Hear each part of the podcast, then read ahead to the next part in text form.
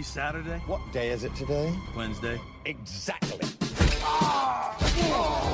Welcome to Film Fight Club. I'm Glenn Valkenslam from Falcon Screen, and we're joined by Sydney filmmaker Chris Evans Hello. And freelance writing critic Virat Nehru. Hello, hello. Later in the program, we'll be talking all things Bill and Ted Face the Music, which is in cinemas now. A couple of things happening around town. The Queer Screen Film Festival is online, going until the 17th. The Gold Coast Film Festival is having a couple of screening events this week online, and Static Vision are going into their 26th week of screenings. That's half a year this coming Friday. And the Antenna Documentary Film Festival having a couple of events in person, also tied in with the Queer Screen Film Festival. And on the 19th, if you're up Blue Mountains Way, the Blue Shorts Film Festival is happening at the absolutely gorgeous Mount Vic Cinema. But for now, the Sydney Underground Film Festival is going online for the first time in its 14 year history. It is in full swing. Chris and I had a lot of fun watching a number of the shorts programs, including Take 48 over the weekend. And we have with us the director of the Sydney Underground Film Festival to talk all things up, Stefan Popescu. Stefan, thank you so much for joining us. Thanks for having me. You're always at the Factory Theatre for the first time. You've gone online. Stuff is accessible around the country and to patrons everywhere. What has it meant for the festival to go online? Can you tell us a little bit about the process of getting this festival up for the masses and for everyone to see? Yeah, well, it was, it was interesting because the, I mean, with all the COVID restrictions and the general, um, Glenn made it sound so positive. I, I'm sure it's not, not ideal for you, huh? no, like I mean, we're community based. Like as as anyone who's been to the festival knows, part of the whole festival is going to the factory theater and you know watching a film, then going to have a beer, chatting to the filmmakers, then going to do a workshop. You know, having that choice. It, it is like a festival, like a music festival or something. Yeah. Uh, the so- factory gives it that because it, you've got that courtyard and all the cinemas are are built around it. Everyone meets in the central area. It's great. The amazing jerk chicken place. I Yeah, it. this the site specificness of it is very important to the festival, and so we're very disappointed when this situation arose, and it, and it was sort of part factory theatre, part the unpredictability of what the hell's going on with this COVID mm. craziness. So um, we went, well, let's let's try it online. So um, you know, we found a platform to go through. I mean, it, it's it, it is what it is, and there are strangely there are opportunities. So there, there is a positive side to it because you know, f- for the first time, people in America and Ukraine and actually we're getting a lot from Ukraine strangely because of the Ukrainian session are able to see the festival. So there is this opportunity to get us out to the rest of the world, which is fantastic, and get a new audience, which might even linger after this time. Like you, you know. We, we, actually said at the beginning, oh, look, if this is successful, um, because we're doing just shorts as well. I made the decision really early on because usually it's me that chases the feature films and stuff. And we actually tried, we actually tried chasing a feature film or two and it was like near impossible to cut deals with distributors that like You um, probably need some real weight behind you, like at least MIFF size, to be able to do that, right? I mean, even Sydney Film Festival, with the exception of a few tiny "Please, please screen us" movies, were only shorts this year. Exactly, exactly. So, but it's also just a legal nightmare because a lot of them already have cut deals with online screening ah. platform before. Because the way the way the road works, or whatever the the pathway works, is that you you sell out all your online distribution, you sell out your theatrical, and the last thing that's left is festivals and stuff, which come first. So your your film gets into a festival, and it usually depends where you're premiering it to. Like if you're premiering it in your home country, you get leeway, so you can still be called a premiere overseas. And then premieres at a festival, then goes into the cinemas, and then two weeks later or so, it's online. And so the deals are already set up. So you know you're trying to cut a deal, going, can I go? Can I screen your film online before before he goes to Netflix? like Netflix Right. will never allow it. Yeah.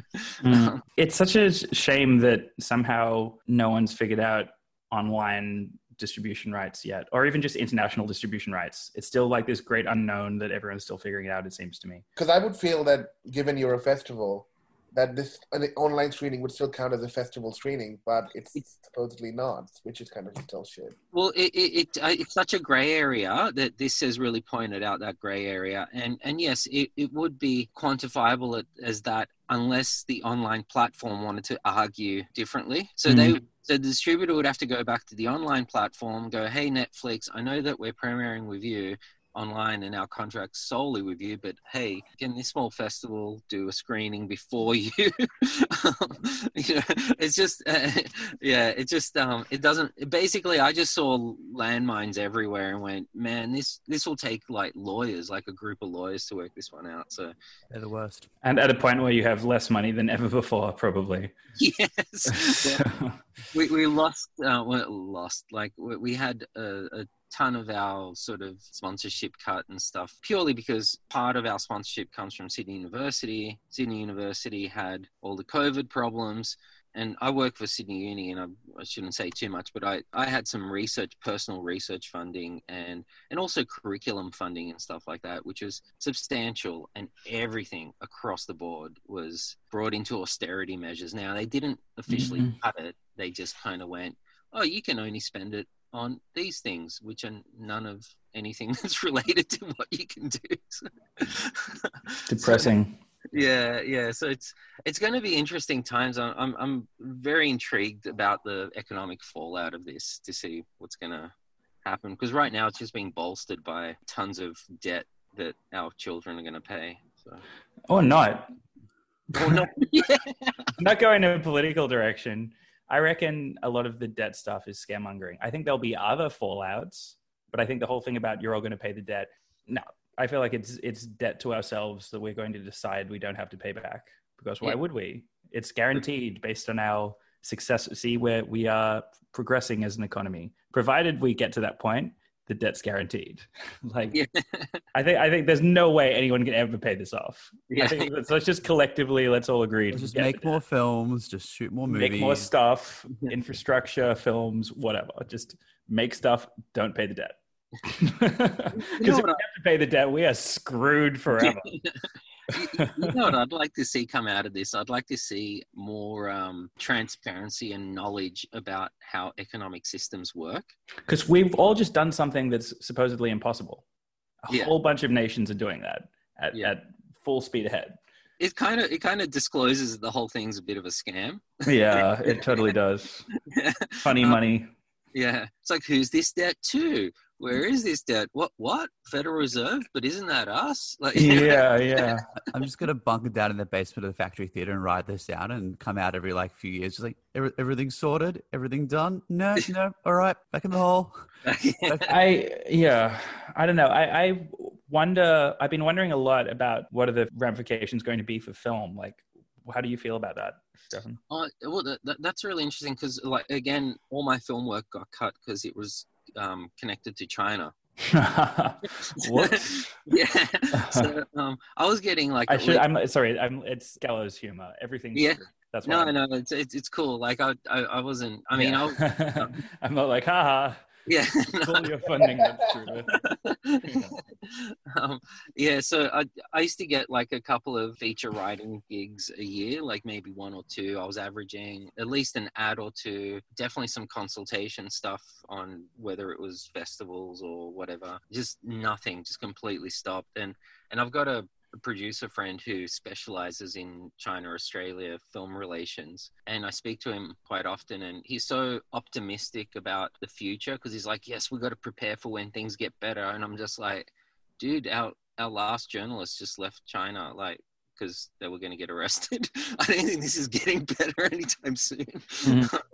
yes, yeah. It's, look, I think I think there will be. Um, there's always going to be a film production market or whatever. Like, there's going to be that. Now, what that's going to look like is going to be really interesting. Yeah. Yeah. And and Um, who who who which country is going to funnel money into it? That's that's the question because it was totally heading towards China sort of dominating the film market, and it's it's definitely not that now. To keep- are we going to start be seeing films uh, from more from different jurisdictions? Are they going to be directly influenced by uh, the pandemic, and that we'll see different levels of budgeting? Will we see Well- films really focused on uh, the pandemic and the fallout from? it? Yeah, I was wondering that too. With what you were saying about China, I mean, I know China, it's interesting because like they don't really have much soft power, do they?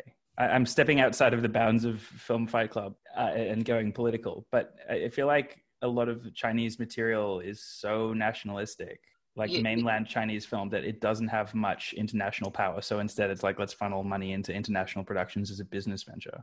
Yeah, yeah, they were working, uh, and again, I'm stepping out to politics, but it, it's interwoven. It, it, you can't you can't extrapolate the two. I think a, a big thing for me is like a big signifier is uh, Operation Red Sea. If anyone's seen that, I heard about have, it. I didn't see it.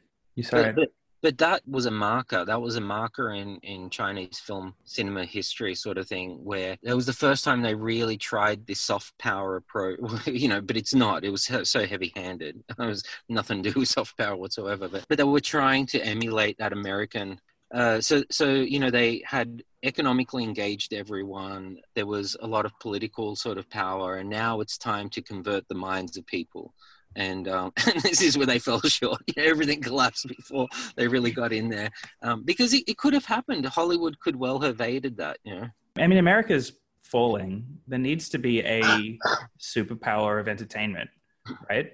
yeah, yeah. Um, Well, we think we feel like there needs to be because there always has been as long as we've had film. I think there's always going to be entertainment. Entertainment won't go away because um, entertainment is one of the most powerful ideological and political tools that people have at their fingertips, and Mhm. it's perfect because it disguises as entertainment, which is meant to be apolitical and Right. so if anything I, I I reckon a lot of films going to ramp up and i would suggest like i'm predicting that there's going to be depending where we're heading but if we're heading towards a hot war or something i think there's going to be a lot more sort of nostalgic propaganda stuff about second world war and i think we're seeing that a little bit in the You're news. right. Hey, it's starting to come back in.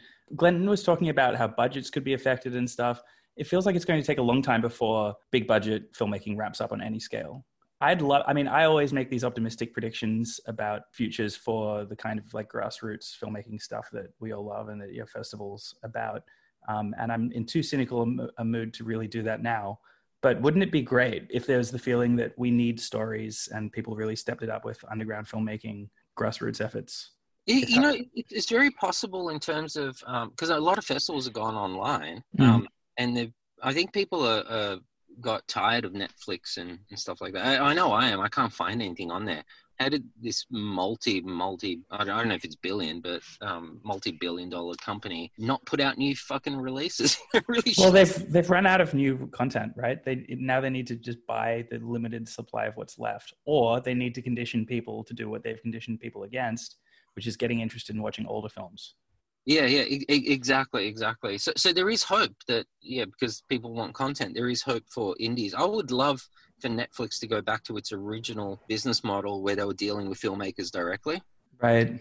God, that would be my dream. You know that you know Chris can go make a film and sell it to Netflix. Was Right. It's just yeah. Well, this I've been of- hoping it would go in that direction, honestly, for selfish as well as altruistic reasons. Um, but it's, Well, this is- what I'm wondering now, are we going to have more direct access for filmmakers with our festivals going to be in a different position, whether it's getting out material or reaching the audiences? We've seen um, MIFF have their best year ever and increase the ticket sales last year. Certainly, different places are reaching out more folks. Will distributors look for these avenues as they're going beyond, which, well, they have their called geographic crowd, but still going beyond that? Is that going to be an avenue that they wanted to that these the distributors are going to want to will, will the streamers have to reckon with this Yeah, I mean, like, gee, I, I certainly hope so, and I, you know, hopefully there'll be little companies set up instead of this sort of distributors where they're kind of like agents acting for independence and stuff like that. A little bit like YouTube, how people represent YouTube sort of celebrities and stuff like that. Yeah. Well, we, we just need people to start caring when they search out the stuff to watch online about stories as opposed to those YouTube celebrity type things. Uh, Yeah. Like I spoke to someone the other day who had a massively cynical take, which I don't agree with, even though I think he has more truth to what he's saying than I'd like to admit, where he, he basically saw no future f- really in a big way for any narrative art and was saying films just going back to 15 seconds long like it was in 1895. Um, I hope not. I feel like, as you say, stories are always going to have a place. They have a nostalgic, potentially nationalistic power. So there's at least some motivation to push storytelling. But I think also, like, people love stories, right? Well, I, I think stories. I mean, it's interesting that you're talking about stories because I, I think stories are a means of programming, like we program ourselves. We, um, if you think about little children or whatever, um, that's how you condition and program children. You tell them stories, and if you want them to be fearful, you put a wolf in there. And you, um, I think what's happening, um, I think that stories will never go away. And and I mean, it's proof positive. All you got to do is turn the news on. We're we're living a fucking movie right now. Oh You know what I mean? yeah, we are. You know, you know what I mean? Like so, so you can't say that stories are ever going to go away. The form in which we digest them may well shift. Mm. Uh, I think that's what's happening. I think we've entered a new era of storytelling. You know, I'm not trying to say that COVID nineteen, like, like actually, I think Jamie Leonardo, we um, he called it at, at, at our conference, um, the Inhuman Screens conference. I think he called it COVID 1984.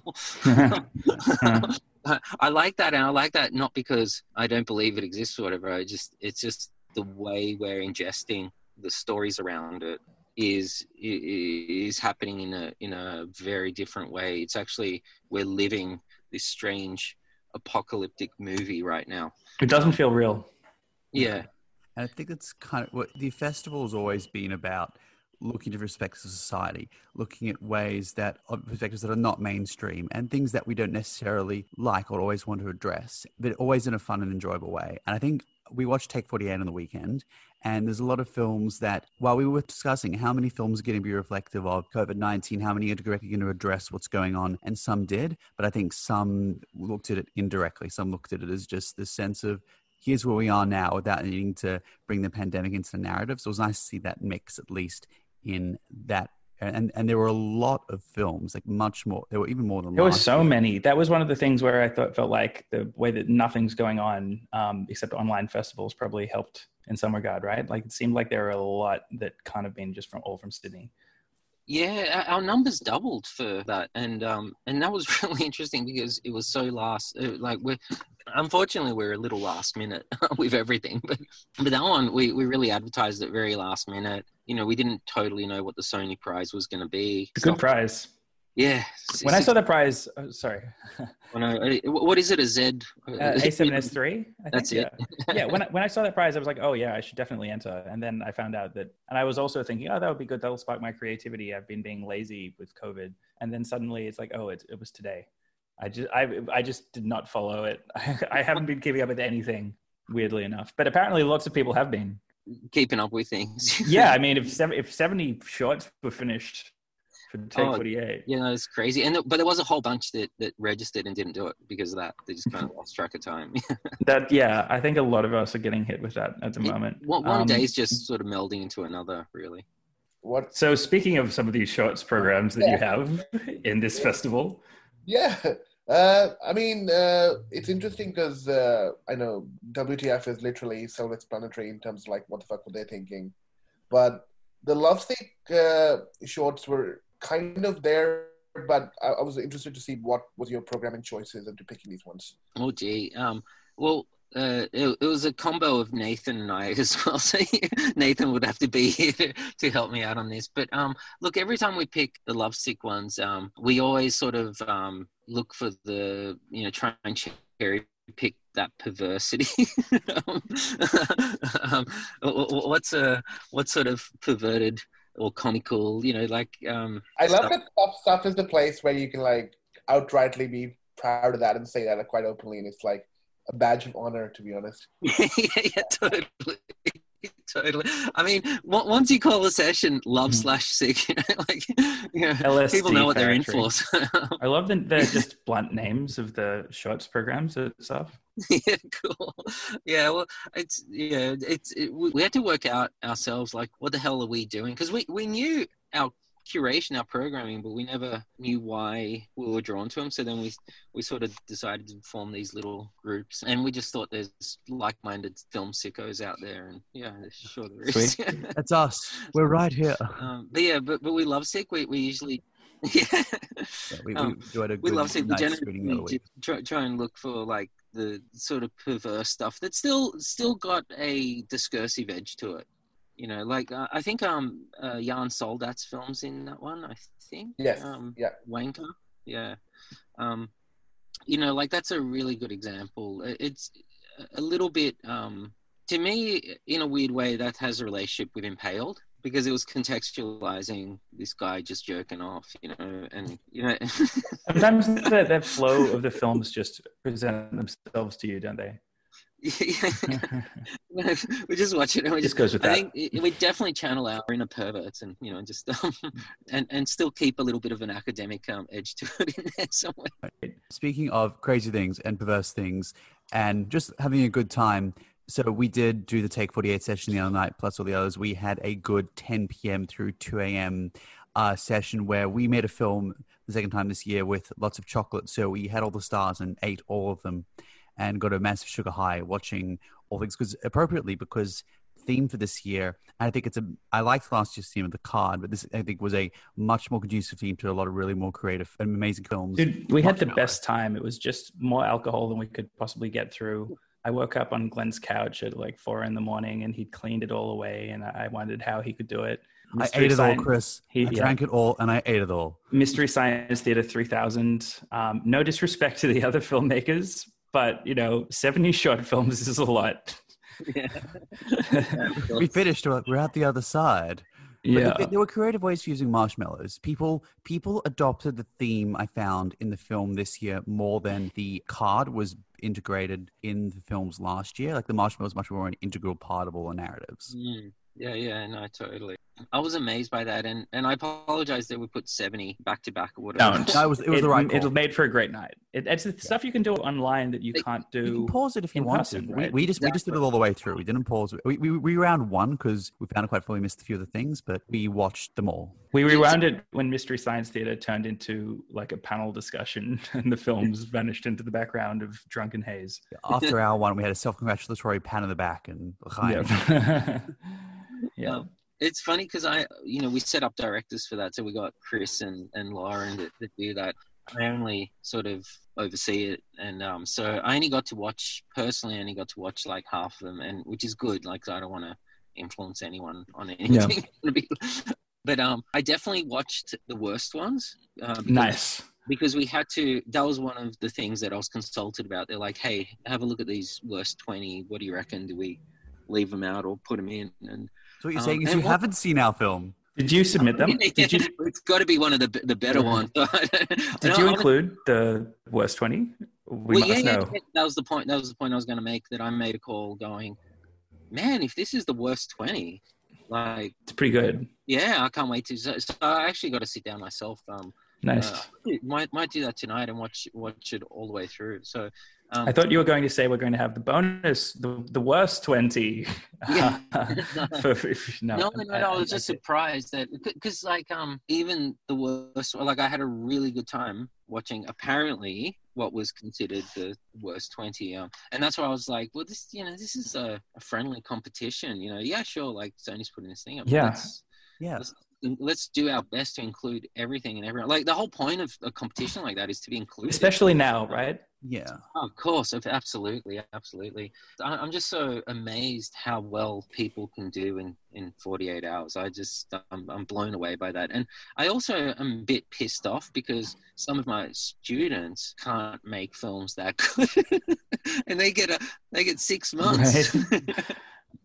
like these people get, and sometimes my students that can't do it in six months do better in 48 hours. I'm so, what the hell is going on? Is it, is it like where film is better if you don't think about it? Like, Well, the, it was about the theme. It was, it was just this impetus where we got we had the sugar, we went out and got it.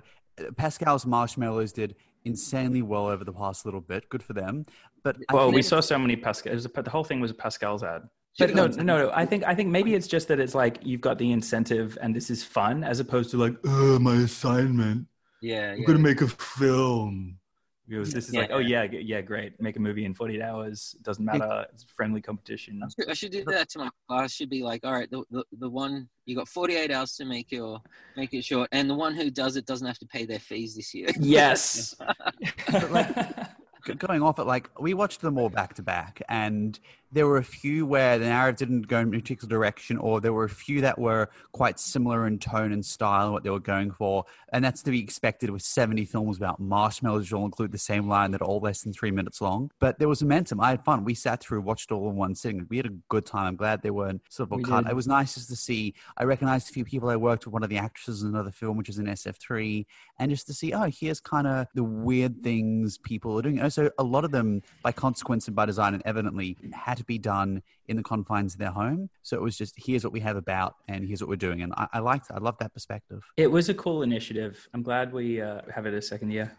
Yeah, yeah, it's it's one of the things that has, has grown and uh, it has potential to grow quite large Well, too. well, you know, when we were talking before about the state of things and COVID 19 and where film was going, I was thinking like maybe if COVID 19 mutates into a horrific super virus and we never have film festivals again, or when the nuclear bombs start going off and we all have to go outside in our radioactive masks and we're living together in bunkers underground and stuff, um, then we can do, yeah. You- You've been thinking about this, haven't you, Chris? Uh, of course, yeah, Chris and that's when that's that's when recording from. take 48 it, it won't be just like 48 hours. It'll be like you've got six months and that's the sydney underground film festival program.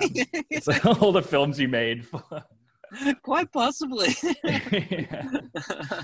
yeah yeah, no, it's uh, quite possible. Letting Marshmallow's aesthetic of some of the, my more favorite films will carry on into general society. maybe maybe maybe these will become foundational religious texts It, it would definitely give the Underground Film Festival Yeah, right. reason to be underground. Like, Yeah, oh, yeah, yeah. hello, other festivals and patrons. Nice of you to join us here. We've been here before. underground yeah um yeah man uh shit's fucked Yeah.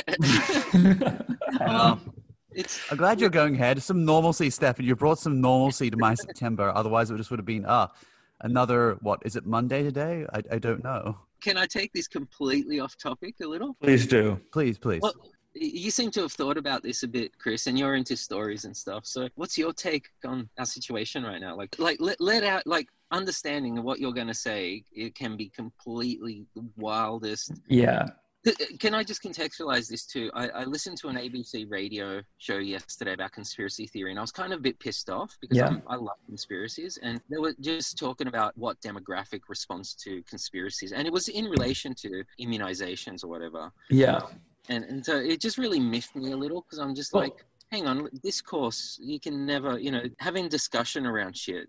You know, Look, I mean, I think there's value in a lot of conspiracy theories, but I, I understand why ABC took the approach they did because I think we're reaching a strange point where conspiracies aren't fun anymore because so many people who you would think know better are buying into some of the dumbest of all time. I just assumed the like 5G Q- stuff was a joke. I couldn't believe the Yeah, scale of the the protests 5 around them. What the hell? Exactly. The 5G thing was completely stupid. can I tell you a Um, friend's theory on the five G conspiracy? yeah. Because I, I'm with you. It's like when I heard it, I'm like, this is fucking retarded. Like, who the hell? Yeah, yeah, yeah. It's Um, so stupid. But I had a friend who had an alternate, uh, which is uh, theory, which is very plausible, man. He's Yeah. Like he's like, no, no, no. Uh, so he was saying that the 5G conspiracies that were out there were planted intentionally because a lot of the towers and stuff that were set up were set up, you know, i- especially like in the UK and the US and stuff, were by Huawei. Um, Mhm. so for the government to cover up them destroying the towers with thermite and whatever not, that they put out all these crazy conspiracies about COVID and 5G. So then it'll seem like a group of crazy people just took down that tower or burnt down that tower. But when you go to investigate it, it's like obviously being thermited. You know what I mean? like who the fuck has access to thermite? Right. So so it's a very plausible. I, I just That's a cool theory. I enjoy that storytelling aspect of it. You know, what I mean? Yeah. conspiracies. Yeah, I, I just think with what you were saying before, um, it, the 5G thing, yeah, it crazy that that's gotten as big as it has. But yeah, like at SAF, I remember the moon landing conspiracies thing. Like it's fun, it's interesting, it can be thought, it can be really dumb. Like who could believe that? And it can be like it, genuinely thought provoking, that kind of like exploration of conspiracy theories. But you know, I was talking to someone the other day who their relationship recently broke up because their partner went all in on QAnon. Oh right. So I think that's happening to so many people now, and people are getting anxious about is this going to significantly sway the election? Probably not, but that that's happening, you know, that that's just a random thing that happened to someone I know that I heard about last week. I reckon there's tons of these stories coming out right now, and maybe people just aren't in the mood to treat conspiracy like fun. They're now just thinking like, what if genuinely the world's going to be further screwed because people are buying into it. I think this? you're right. I, I think you're right in the way of conspiracy theory is like LSD or any other drug. It's fun, but if you don't, if you can't handle it, you're yeah and you have to do it you have to do it maybe with some friends. judgment yeah yeah with some friends who'll stop you from believing you're actually talking to god Yep. That's you know that's you, right. yeah you, you, you This need, is like a drug. yeah you need to you need to keep in touch with reality and Yeah. right now the internet and social media is clearly something that the human race doesn't yet have the knowledge to grapple with properly and it's resulted in a lot of people going all the way down the rabbit hole That's it. it- generally you're accepted that one of these things is going to be right or have a hint of truth to it, that all based in some form of truth. And for some, it may very well be the case, but the, the idea in itself can be very destructive or very problematic or just misleading. Yeah, it's really interesting because I, I completely get that. I completely get.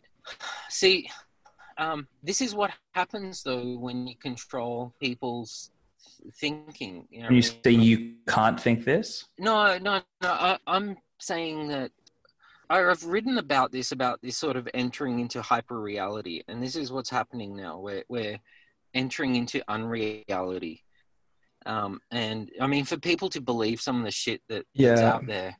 Did um, you watch Hypernormalization, by the way? Uh, no. Oh, cool! It's the British guy who makes. Um, I'm I'm just looking him up. Not Adam got- Curtis, is it? It is Adam Curtis. Yes, yes, yeah. It's so Adam. Yeah, I really got it. a few years ago, like right around the time Trump was elected, I think maybe like a year Yeah. later. Yeah, yeah, no, totally. And and I mean, if you look, go if you go back to Baudrillard, for them, the Twin Towers were that marked Right. up. Um, The world of the unreal. Exactly, because it was the first time that we were living tragedy through visual imagery that we weren't there to I partake mean, in physically. I guess Vietnam and such would, would be some level of, of that entry point to that, right? But 9 11's a, a whole new thing with this sheer cinematic spectacle of the actual attacks. Yeah, yeah, yeah, completely, completely, and that's that's kind of what they talk about. And Mhm. Yeah, so so I think when you enter into this sort of territory where, I'm I, like I, I I think we've entered a territory where truth and fiction are redundant. Mm. Not not not not not that one is more valid than the other. It's actually they both have. It's redundant. Like you can't talk about things in terms of truth or fiction, uh, truth or lies. We whatever. have more governments than ever, like more, or at least more governments than, than I can remember since I was alive. Being, I mean, everyone's always manipulating the truth and the image that they present to the world and that they present to their citizens. But right now, it feels like we have a lot of nations actively fighting against the truth, trying to create a world where and succeeding where truth and reality don't matter. Yeah, yeah, absolutely, absolutely. I mean, just listen to fucking Trump, man. Like, look at his hyperbolic statements. He's done more for the black people than since Martin. and believe it all 100%. Stephanie, Working to he had that one place black where- guy at his rally. let, let, let's let's speak. Right. clearly got clearly. Yeah. And we had, but, but we had Herman Cain die of COVID 19 and then have his Twitter account after he dies continue spreading like COVID 19 is a hoax stuff. like, just I, The I reality Why. I didn't hear that. does part. not matter at all. Sorry, what, Glenn, what were you saying? I, I- I heard that he passed away. I didn't realize about his Twitter account. Yeah, he died of COVID because of. insane. Wow. No, So, So- I, I don't know. uh, uh, uh, but, but I guess I was trying to get to the point is that we're not equipped mentally to deal with. Because on one hand, you're, you're completely right, and, and this is I, I've written about this in the past, where even Baudrillard says this that that the that the simulacra, the role of simul- simulacra, is to hide the fact that there never was an original and a fake. That that there never was truth or fiction. It always was like this. We have been conditioned to believe in the idea of 100% truth. Hmm. And so mentally, we're not equipped to deal with this territory of the hyperreal. I think mentally we're also just not equipped to deal with psychopathy on this level, you know, being led by completely lying psychopaths all over the world. Like the, it's, you know, I mean, I'm sure it, it's happened many, many times before. Just the, the sheer bold faced manipulation. And it's like, you must buy into these two poles, mm. both of which are psychopathic manipulators, both of which have people like that leading them. You know, and people people like to believe in someone. You know, people like to fall into one line of when there's the artificial either or thing put up, and none of the choices right now are good. No, no, no. But one one thing that, that's for certain too, um, and people don't speak about is that the, the our notion of I think that there needs to be some psychological investigations into our notions of truth and how we develop notions of truth, and part of that comes from community and peers. And I mean, Adam Curtis sort of detailed this in Century of the Self. You know, mm. um, yeah, and um, and I think that's part of the problem is that we're not not understanding that exactly. It, it, I mean, if you if you think about just think about um, COVID, how it has been presented to us from the beginning. I remember at the beginning, my partner was having arguments with people online where people are going, I'm in the medical profession and I can fucking tell you that this is nothing more than a cold. It's all been blown out of proportion. I had someone who is now, I shit you not, doing scientific work to help find a, a cure for it tell me in like February when I was reading some stuff about it and being like, this looks actually worrying. This, this, like, if you look at these statistics, this doesn't seem good. And they're like, you know, well, it's a cold. And um, I, have still heard that people get the flu more every day. Yeah, Glenn, Glenn no. this is a mutual friend of, of ours. Oh, this okay, person right. was, was, yeah, this person like, in February was like, oh, you know, we, we just don't have immunity to it yet. Probably this many people would die of the flu every year if we didn't. And it's just, come on. But the flu is, there's many differences here. It spreads differently. It's treatable in a different manner. And it doesn't have the impact of shutting down entire world, entire economies. exactly. Yeah, but um, I, I, mean, the obvious tell was like, if this was just a, a cold, would China have shut down Wuhan? Yeah, yeah, yeah. Well, yeah. I mean, it was pretty self-evident wasn't it? But it was and, like and then, China's a different world. It's like no one pays attention. Go, oh, that's just China. They're just weird. They're yeah. just doing their, their thing. matter that everyone no, was traveling no. uh, from China around that time, and yeah. there was a potential major opportunity for well, spread of the virus. Actually, you know, I read something interesting. Um, would would be interesting slash horrifying. I'm sure to you, Stefan, as a film festival programmer, that it's theorized that the the big spreading event for the US was Sundance. because they say that a lot of people had uh, reported a much worse than usual Sundance flu this year with difficulty breathing and bad coughs. Oh Jesus! There you go. Big international gathering right at the time when you know, sort of just before Wuhan would be going on lockdown. Actually, um, I actually on this, I'd love to ask you about it. So whether it's a film festival or not, like every event organized in the country right now, whether it's in a couple of weeks or a couple of months, I'm looking at having an event going in person online, have to weigh out the cost benefit, who's going to come, but also the perspective for um, a potential health fallout among any number of patrons. And I know this is a contentious subject, but I wonder, I know a few a lot of spaces are having events more and more. Certainly more pubs are opening and restaurants. A couple of festivals having events in person coming up. Some are still having events online or other events in person or are doing live streams of some events in person. And it's just that, I mean, you're a major event organizer and every, and you made a call um, to make it accessible to everyone some months out. Um, so MIFF did the same thing. A lot of festivals are having events online in respectively in coming months to come still. And I'm, I'm just, my, I guess my, my question is, this, the mental space all the folks in this position are in now and the calculus is going through everyone's heads. And i'm sure that everyone is discussing amongst themselves how do we approach this? Um, what are we looking at in the next two weeks and the next two months? And what, what's the thought processes you think behind um, everyone in this position right now? Oh gee. Some are um, you know i've spoken to some film festivals um, that are just staunchly I think I think there's a lot of emotion involved, and and people are. Uh, I mean, we wanted nothing more than to have a physical festival. It was not the responsible thing or the logical thing to do in the middle of a fucking pandemic. I mean, um, like the, these sickos physically sick. Yeah, not just mentally. Some people are staunchly um, holding on to the physical festival thing. You know, I got I got a friend in in the Yukon who runs Dawson International Film Festival, and he was Right, just nice. like, I ain't, I ain't going online. You know, oh, he's the guy we stole the forty eight hour film challenge from because he, he had we had done it there and went, oh, we'll steal it from. him." He's doing a drive in. I mean, they can because they have like heaps of space there. So, and their local radio stations um uh, transmitting the films and stuff. So. Mm.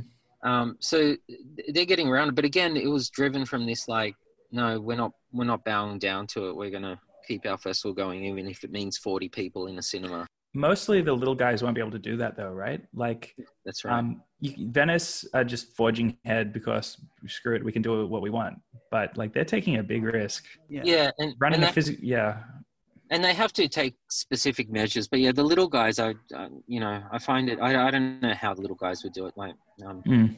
Mm. I mean, it's so many different for so many different spaces. I mean, you said, yeah, SUFF is so intrinsic, as we discussed in previous years.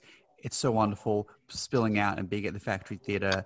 Um, other spaces, um, a, lot of festivals like just want to go online. I was speaking to the director of the Melbourne Queer Film Festival, and he made the point that um, so many members of their community, those who regularly come to the screenings, are so very conscious of being autoimmune co- autoimmune compromisation that it was such a natural thing for them to no, we already go online, and whereas others are in the space where no, we want a festival to happen, and it's a big thing. Whether it's Venice and Cannes, they want it in person because that is their cachet. And so some does some festivals will just say no, we'll do it next year. But others, it makes sense. Yeah, do an event online, make it accessible, have people see it, and but then we were talking to the um, Nashen from the Sydney Film Festival. He said we. We, we're doing it online, but next year we're absolutely having an event in person. We don't want to have this online component. I think SUFF may No one knows, though. Similar- It's a position where we're Yeah, happy to go he knows what he online now, wants. but want to have the event in person next year. Like even if there is an online component, it's going to be geared towards like seeing everyone again and being in the same space. Well, that, that, that's what I'm hoping will happen. I'm hoping that we, we um, cherry pick the best things of the online process, whether that means we have the same films. Uh, so let's say the shorts programs, because we only did shorts, the same short programs can still play at the festival, but then also be accessible online at the same time. I mean, um, a big quick consideration is going to be how much content you actually have available next year, right? Like how much new stuff is actually going to be produced in the next 12 months. Yeah, that's a really good point. Yep, absolutely. And right now, this year, there was no shortage whatsoever of short films. There might be next year. It might be next year, or it's just going to be all lockdown stories. Animation made from home. Animation, could still be Animation, good. stories made in one set, um, low budget to mid budget stuff. yeah, uh, very it, strongly COVID themed things. It could be. it'll be great to find the next Dan Harmon. You know, Yeah. Yeah. Like on that note, we did uh, in our first year. I think we played the Adventure Time guys short before Adventure Time became big. Oh, really? That's cool. Yeah, it was called Two in the AM PM. Yeah, yeah. Awesome. Yeah, um, It's So- totally SUFF stuff, though. The early, like his style, even the Adventure Time pilot, honestly, could have played some of the SUFF shots programs. Yeah, yeah, totally. Uh, a lot of these guys that are on Adult Swim and stuff like that that are quite big. Not that Adventure Time's on Adult Swim, but um, yeah, they're totally like SUFF weirdos. You know, that just Yeah. make stuff I mean, have, you, commercial. have you seen his new show on Netflix where it's like he's at someone Trumbull? Um, he's animated. Pendleton Ward is his name, and he he's animated some guy's podcast where it's mostly just like talking about drugs and it's weird, trippy animations. Is this that's- Dan Harmon or? No, this is Pendleton Ward who created Oh, Adventure Time. That's his follow up to Adventure Time, a Netflix show, which is awesome. an animated podcast about with this, like stoned people talking about what, whatever crosses their mind. I love yeah, it. it. It, It's cool. It's it's totally SUFF in the vibe. You know? You know, that's that, that's see. This is where I'm get, getting coming full circle to you know where where things are heading. I would love to see Netflix invest more in weirdo shit like that. You know. Yeah, but it's rare that weirdos hit the mainstream level of success that they're able to do something like that on a good budget. You, you know, and, and it's most really, you know, in defense of Netflix, it's most really not Netflix. Like, I work with an Australian producer that I hit him up with an anthology idea. I'm like, oh, you know, like WTF or whatever is so good at our festival. Why can't we pitch an anthology to Netflix and get these these guys that are just doing their shit? This would Mm. go crazy on Netflix. And he was just like, I don't see any value in it. This is stupid. It's just, it's really old, dinosaur thinking. That, that Australia, though, is it's such a risk averse industry. it's it's ridiculous. It's, a it- dead industry. It's not an industry because No, there's no risk taking. that that uh, you you you hit the nail on the head, man. And and and hate to say this, but you know I will blanket like th- this is like ninety nine percent of producers in this country. Um, maybe ninety nine point nine. Let's just include everyone. One hundred percent of producers in this country fucking yeah risk adverse. Like they, which means they have no career. Like they're they're dead in the water. Like When you are hungry and desperate, as Australian filmmakers are, you have to take risks. Yeah. It's it's the only way. Yeah, They- You have to be noticed. this is the problem. They're not hungry. They're, Yeah. they're, not, they're not hungry and desperate. They, they, they pretend, they cry like they're hungry and desperate, We're really they're fucking sitting comfortably on the stupid drama dollar of Screen Australia. Yeah. Look, if if I c- um to cross more lines, Film Fight Club shouldn't cross. Are there lines? Are there really? Are there any lines? We spoke a fair bit recently about the honestly goddamn stupid. Actually, this reminds me of something else related to our conspiracy thought talk just before. Um, but we we spoke recently uh, uh, on the show a bit about the stupid controversy about mukbang. What, what Um, mock? Do did, Okay. there was a short that Eliza Scanlen wa- made, which, um, for various reasons, people found offensive, and the the family law tried to cancel, or Michelle Law tried to cancel the person who made it on Twitter, and then it became a culture war that Andrew Bolt got involved about. Look at how dumb the left is. He was kind of right. Um, uh, I, I hate it just- agreeing it was with Bolt. The problem with Bolt's column Yeah, none was of that us. it wasn't evident from his column, and in fairness, also from Michelle Law's commentary that I didn't they actually watched it. the film. If you've seen the film, say so and make it evident what your actual issue with it, it is. people we spoke to who are like hardcore social justice warriors who saw the film said it is not offensive or like they it, Right. it is kind of is but like not it's not worth like to such a small extent that it was not worth the controversy. Yeah, yeah.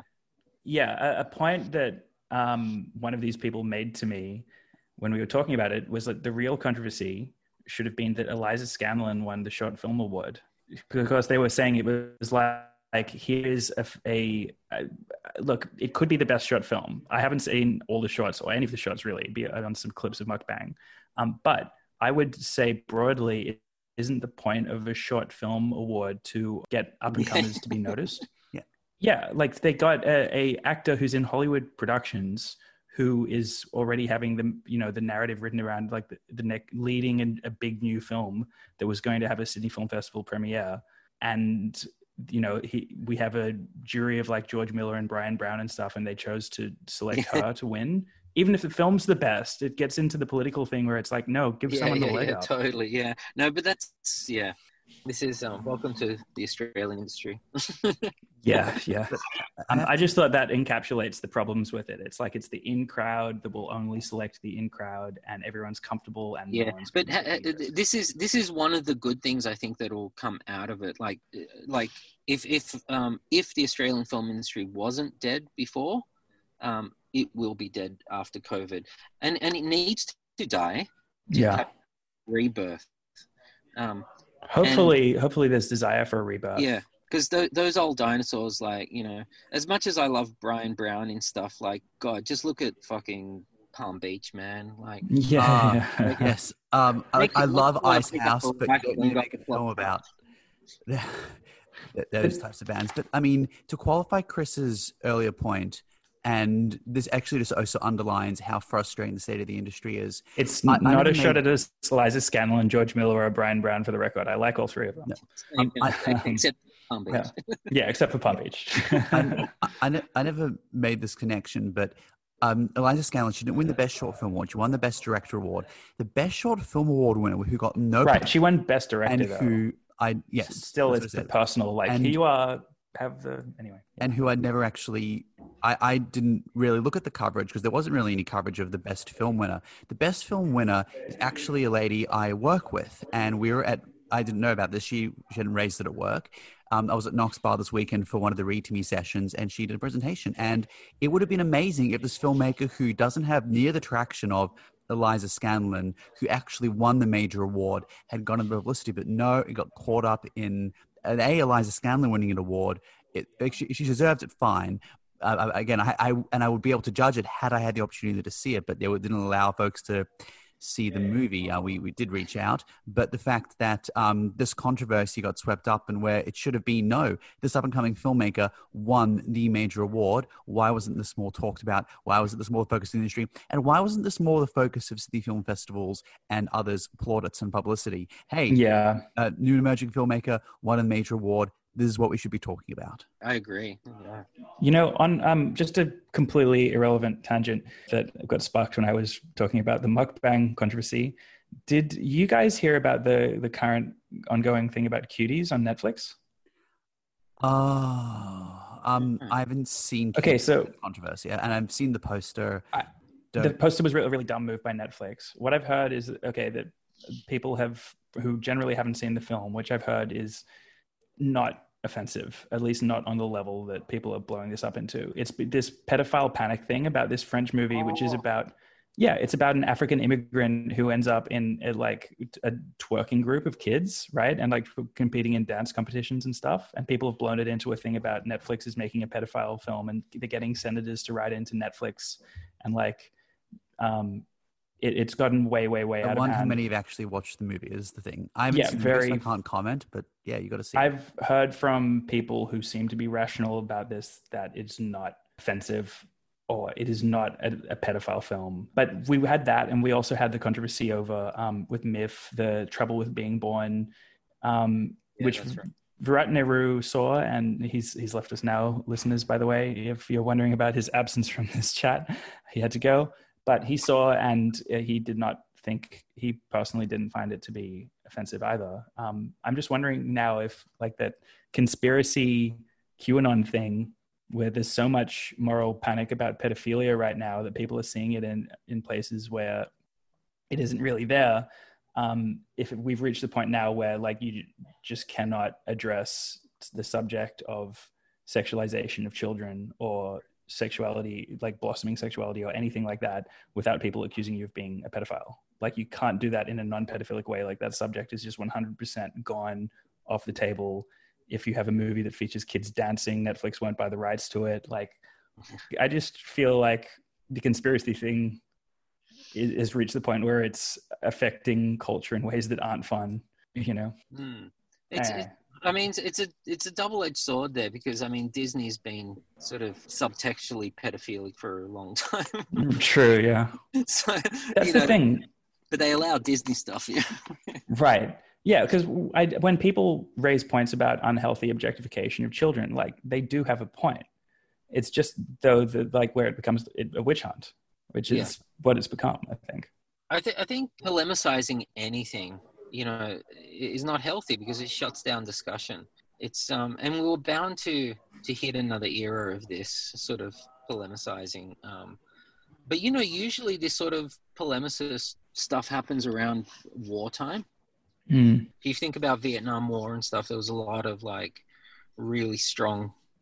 The seventies, sixties were really strong sort of polemic times. Um, yeah, a friend of mine, when I was talking about 18 months ago. I was talking to a friend who's now experiencing the real COVID life in Melbourne um, about the state of the world and he's and how it, you know seemed to be no hope and no future and what the hell's going on. And he said, "Yeah, but maybe this is just what it feels like to live through the 1960s." Yeah, yeah, yeah. I I wouldn't be surprised. You know, one of my conspiracy theories is that we're we're definitely heading to a hot war at some point. Uh, everything's pointing to that. It um, does seem that way, doesn't it? Yeah. We've had so some pretty serious um, skirmishes confrontations over a lot of borders which have gone underreported. Yeah. Late. Um, a, a, lot of a lot of bold acts from the major powers recently. Is that between China and uh, China and, India? India? Yeah. Yeah, yeah, yeah. Um, yeah. But like you, you throw in climate change into the mix. God damn if you talk about like scarcity of food and regions becoming uninhabitable. Oh yeah, yeah. Yeah, no. like there's no with the level of tension we have now, um, and that happening, I can't see any way we don't have a hot war. Mm, no, totally true. And if, if that kind of happens, um, Australia's in a bizarre position too. You know, because we're yeah we're sort of you know allied with the US and but very close to China, and you know. That's why I don't understand why Scott Morrison is running with the path he's taking. Honestly, like I think. um You mean the anti-China? Yeah, I think it makes. I I I wonder if there's anything more to it than America's going anti-China. Let's fall in line with that because it doesn't seem strategically smart to me in the long term. I would be hedging my bets. We are a small country, close to China. You know. Oh, but but look, the the reality is um, when you when you break power down into its simplest form, uh, there's nothing else that can happen because we're Commonwealth. You know, we're, we're like what, what are we? What are we to do? You know what I mean? Like um, there's just politically no way our power goes back to the Commonwealth. So yeah. Uh, you can't, you can't kind of, unless we secede or something, you know, which, which is fine. Like by, which point we have our own head of state. Like that's that's just okay, guys. We can make it's it's not a priority for me, but we can make that happen. Yeah, I think Western Australia and Queensland are, are heading that anyhow. yeah, I, I want to see us as a re- republic before I see Queensland and WA. And we make jokes about Queensland and WA, but you know, they're Australia. We like them. Real of one. So we've talked a lot about stuff. For those who are going online and joining us, watching all the shorts and Take 48, how do we get there? How do we find it? So you just go to um, suff.com.au and um, it's just so easy. You can just go on there, buy tickets, takes you straight to the page. Um, and we're on till um, the 20th. So, um, yeah, go on and um, get your alcohol and your chips and, and sugar. it's the way to yeah, do what we did. Recommend a bunch of friends over, well, too many, as long as you social distance, and get some snacks and some beers, and just get it, get the program pass, and just watch a bunch of shorts, mix it up a little, watch them take 48, watch them lovesick, and it's pretty fun. Like our late night, early morning sesh, it's what SUFF was is all about. We I remember the pajama parties were so much fun. We basically had that. You can have your own pajama party. You can have your own pajama party, and then we'll do it again probably next year. Um, in the basement, in the bowels of the factory theater. Absolutely. Yeah, man. Thanks for having me. Thanks so much. Thanks so much. And thanks for going online, put it together. It's nice to have SUFF again. It's a bit of normalcy against a very abnormal time. Yes. It's a bit of abnormal normalcy in a very abnormal time. uh, absolutely. Well, look, you guys stay safe, hey? Yeah, you too, man. All right. See, See you later. All the best.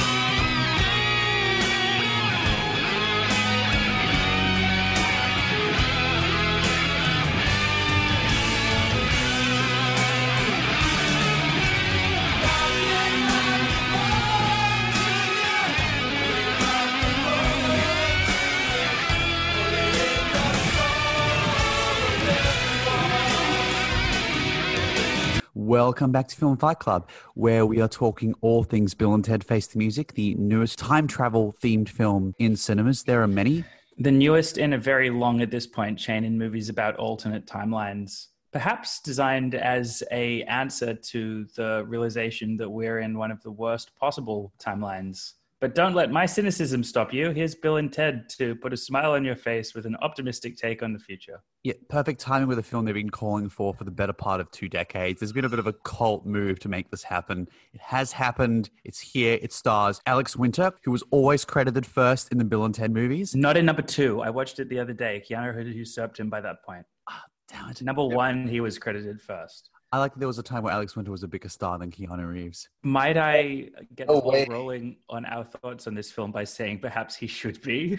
Yeah, he's good in this. We'll we'll get to that. I, I should let you introduce. Yeah, just what the film. This most excellent journey. This most excellent journey, dude. Time and space, totally non bogus. Ted. Hey, dude. Anyway, We, we, we was going to do our best uh, non-Johnny Utah impressions. Yeah, Yeah. this is just a continuation of the Bill and Ted franchise from the late 80s and early 90s. It stars Keanu Reeves and Alex Winter, but also Samara Weaving and Christian Schnall and quite a few others in returning stars. they play the daughters of Bill and Ted. and, um, and of the historical babes. I rewatched Yes. the other two recently, so they're still relatively fresh in my mind. Yeah, so basically, Bill and Ted are washed up, right? Yeah, they're They- washed up stars. They're not the glorious wild stallions with a Y that they were. And it's how come we haven't changed the future? How come we haven't written a song that will unite all of humanity like we were supposed to? So Bill and Ted confront the disappointments of middle age and the horrors of aging. They, they don't look too bad for guys in their late fifties. They don't. It's, it's more like a three-fourth life crisis because I won't even call it a midlife crisis. It's more than a midlife crisis. It's past that. Like a Keanu Reeves will live forever, man. Come Yeah. on, Yeah, it's by his standards, it's definitely a midlife.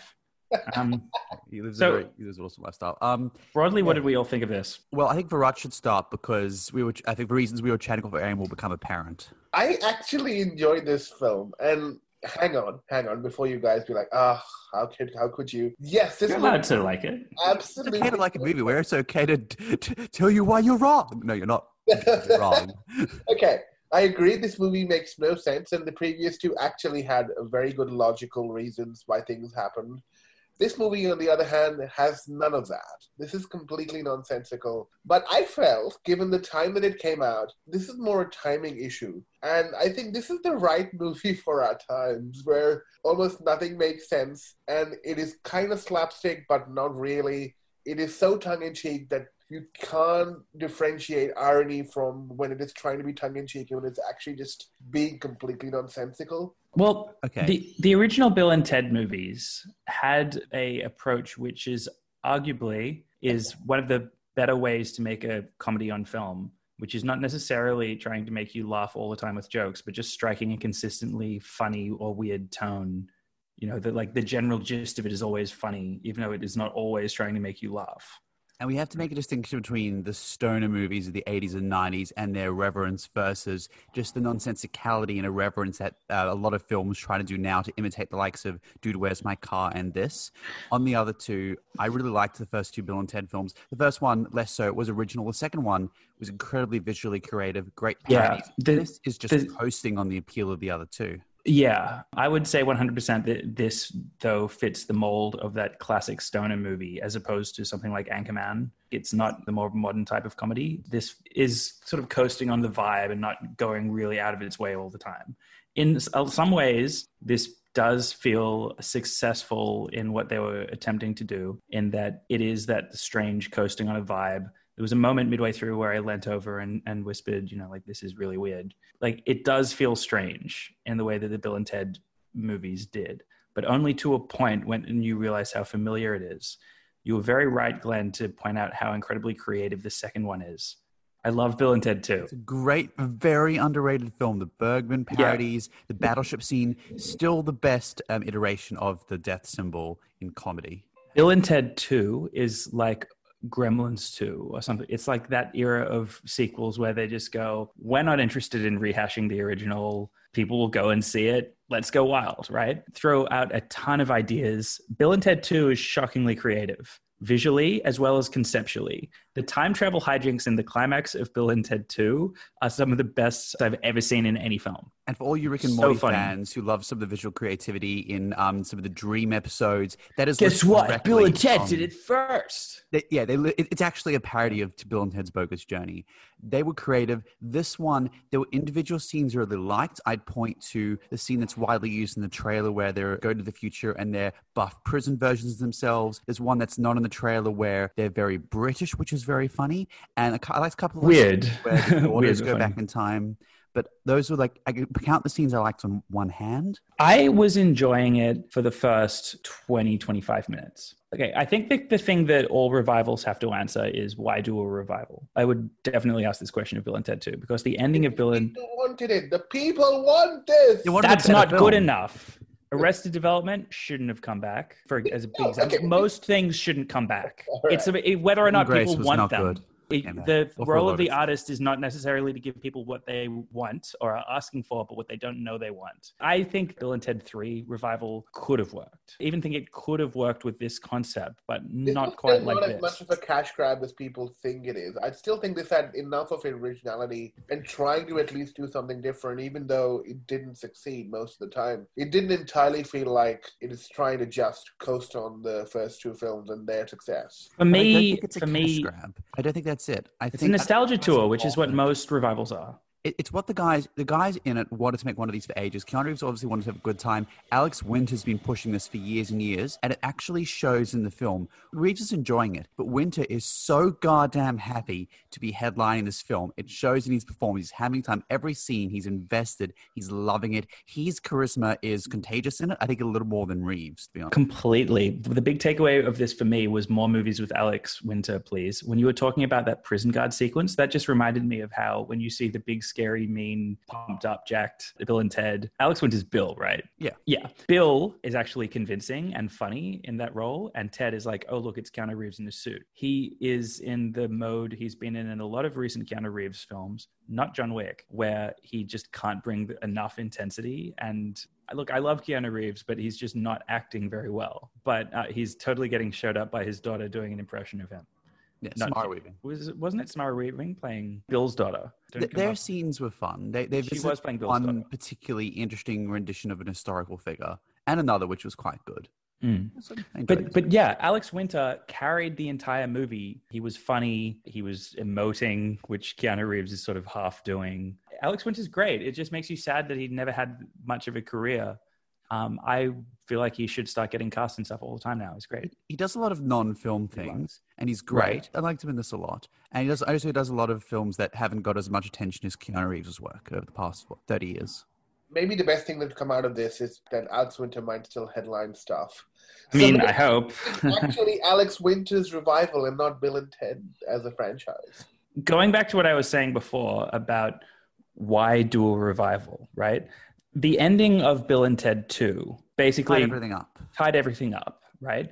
In order to have Bill and there's no world building in this really. yeah, in order for Bill and Ted 3 to work, it essentially begins with a massive retcon, right? Like the whole the way that we've defined how Bill and Ted's level of success and the place they're at now is really a retcon on what we were told. I know that these movies aren't meant to be taken seriously, so you could say this whole thing is just nitpicking, but if you're a fan of the original movies, you basically have to be able to buy into this, right? So for the first 20 or 30 minutes, I wasn't thinking about this because um, I was just enjoying the weirdness of bringing back Bill and Ted. And yeah, and that- playing it relatively straight. and playing it relatively yeah and it's it's funny seeing these establishing scenes of of middle age bill and ted talking about partying on and going against society's expectations Yeah, but Keanu Reeves looks like he knows this is a bit of a joke. Alex Winter is properly in it. he's committed It- it- but he's carrying the movie and do the guitar.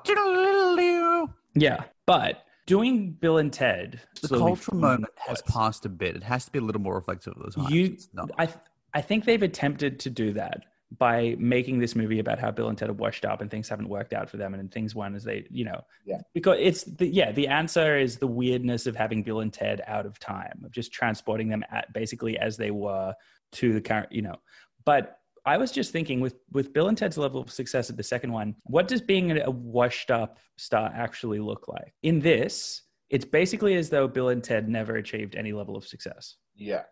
Right? Like if if they were as popular as they did, where they played a mega concert at the Grand Canyon, even if they put out crap material for the last thirty years, it would be like, oh, your da-, it wouldn't be like your daughters are still living at home at twenty four and writing music and not having jobs. It would be like.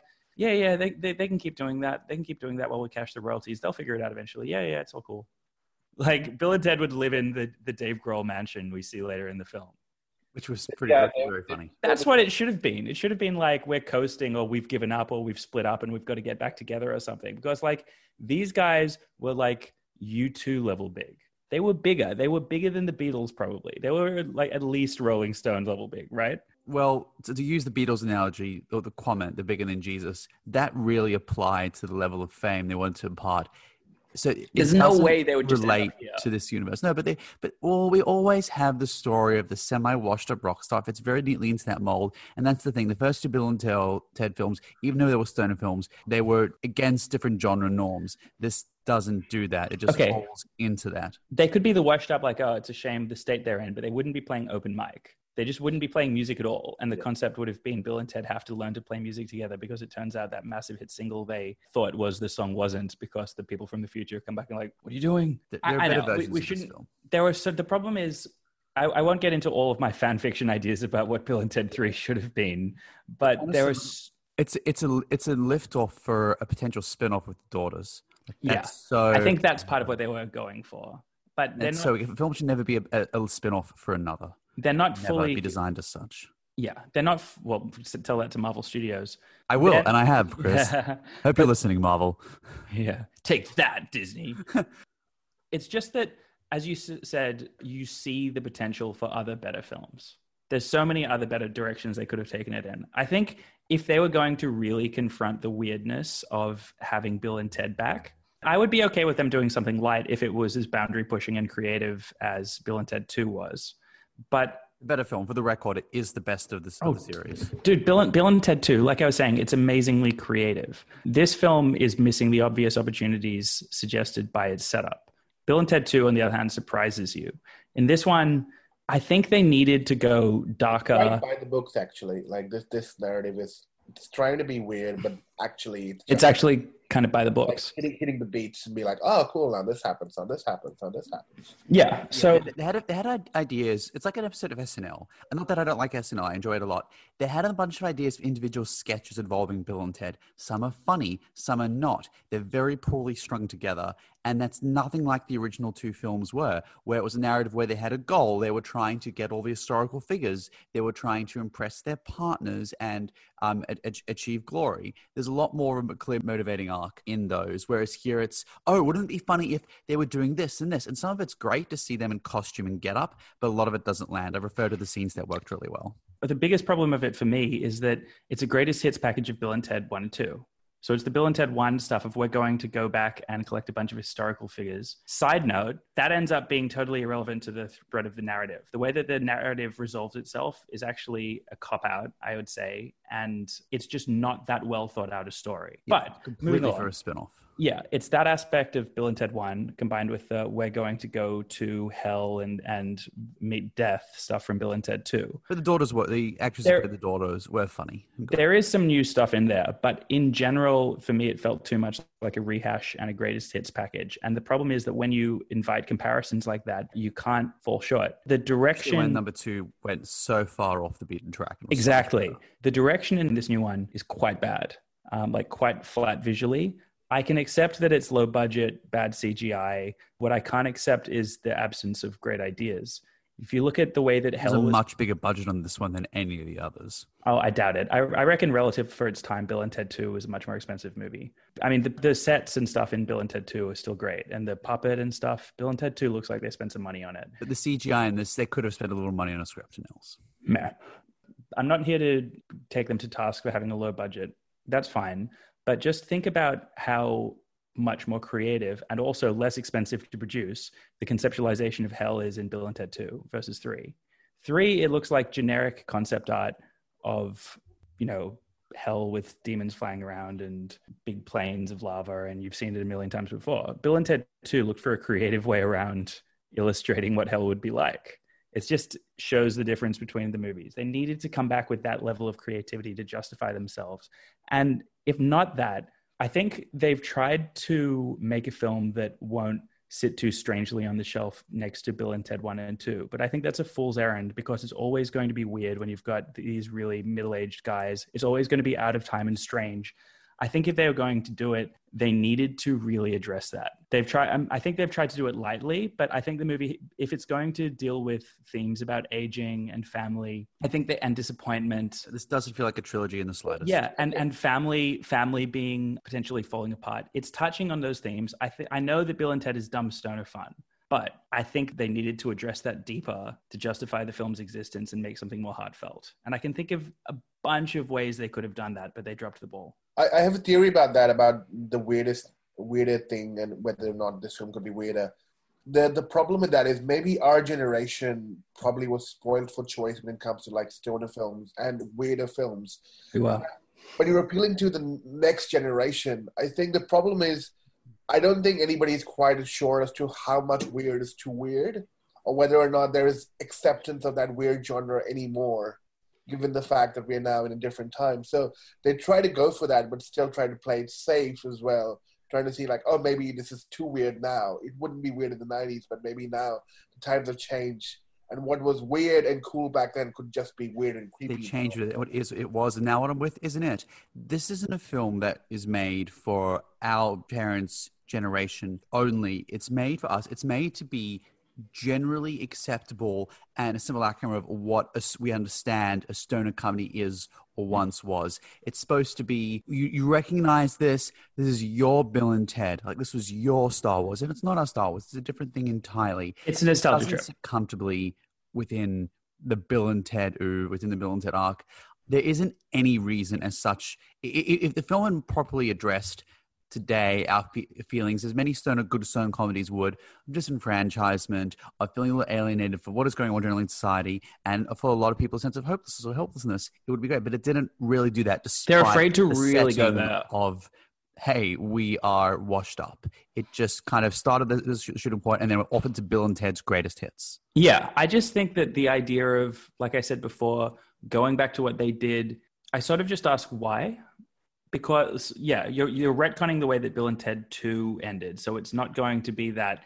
Wow, it's so great to see them on the big screen. Like hardcore fans could be annoyed by that.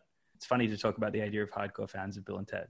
There are there are um, plenty. I know there are plenty, but and on the other hand, you know, you're not going to hit the same appeal of like this is just a silly, fun romp because young people aren't going to watch this, if they have no familiarity, they're probably not going to watch this because it's it screams boomer movie, right? Gen X movie. I know it's not really boomer. It's anchored by these two old stars, and it's all built around nostalgia. I, I sort of feel like it's the like trying to please everyone, try to please no yeah. one thing. Like I think you needed to address the, the weirdness Glenn was talking about about like coming back to this time and doing it now and um, confronting these ideas of disappointment. And you can do that and still make a silly, fun movie. It doesn't have to be um, a, a, really dark, heavy thing. It's Bill and Ted. I just think they could have more elegantly built the movie around the themes, and the climax should have been heartfelt and was not. The climax was actually really dumb, by the way. The climax was the worst part of the movie. And the film, other films, they were they weren't dumb. They were they, they were silly, but they weren't dumb. There's an important distinction. Yes, this was just pure uninteresting irreverence. I, I was just thinking because the thing is with the the problem with the film is essentially what they're trying to do as well is they're trying to introduce Gen X or the latest generation, whichever gen now it is, uh, to uh, to Gen Z. No one's quite clear.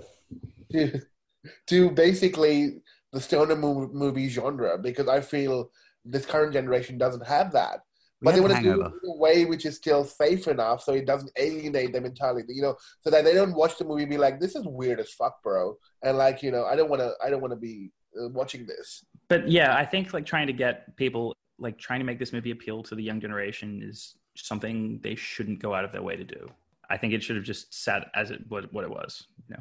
The problem is, uh, I think, in a lot of people's minds, that stoner generation is a demographic, and that's like Gen X, the stoner generation. I love it. Pretty much, like you know, and people feel like you know, once you pass that age, you you kind of like beyond that kind of zeitgeist. That's what the movie's about. Uh, thanks for listening. This has been Glenn Fowings and Chris Evans of Virat Nehru. The Sydney Underground Film Festival is screening now. Bill and Ted Face the Music is in cinemas. And check out Queer Screen and the other festivals that are happening online. Have a wonderful night. Enjoy movies. Stay chill, dudes. Good night.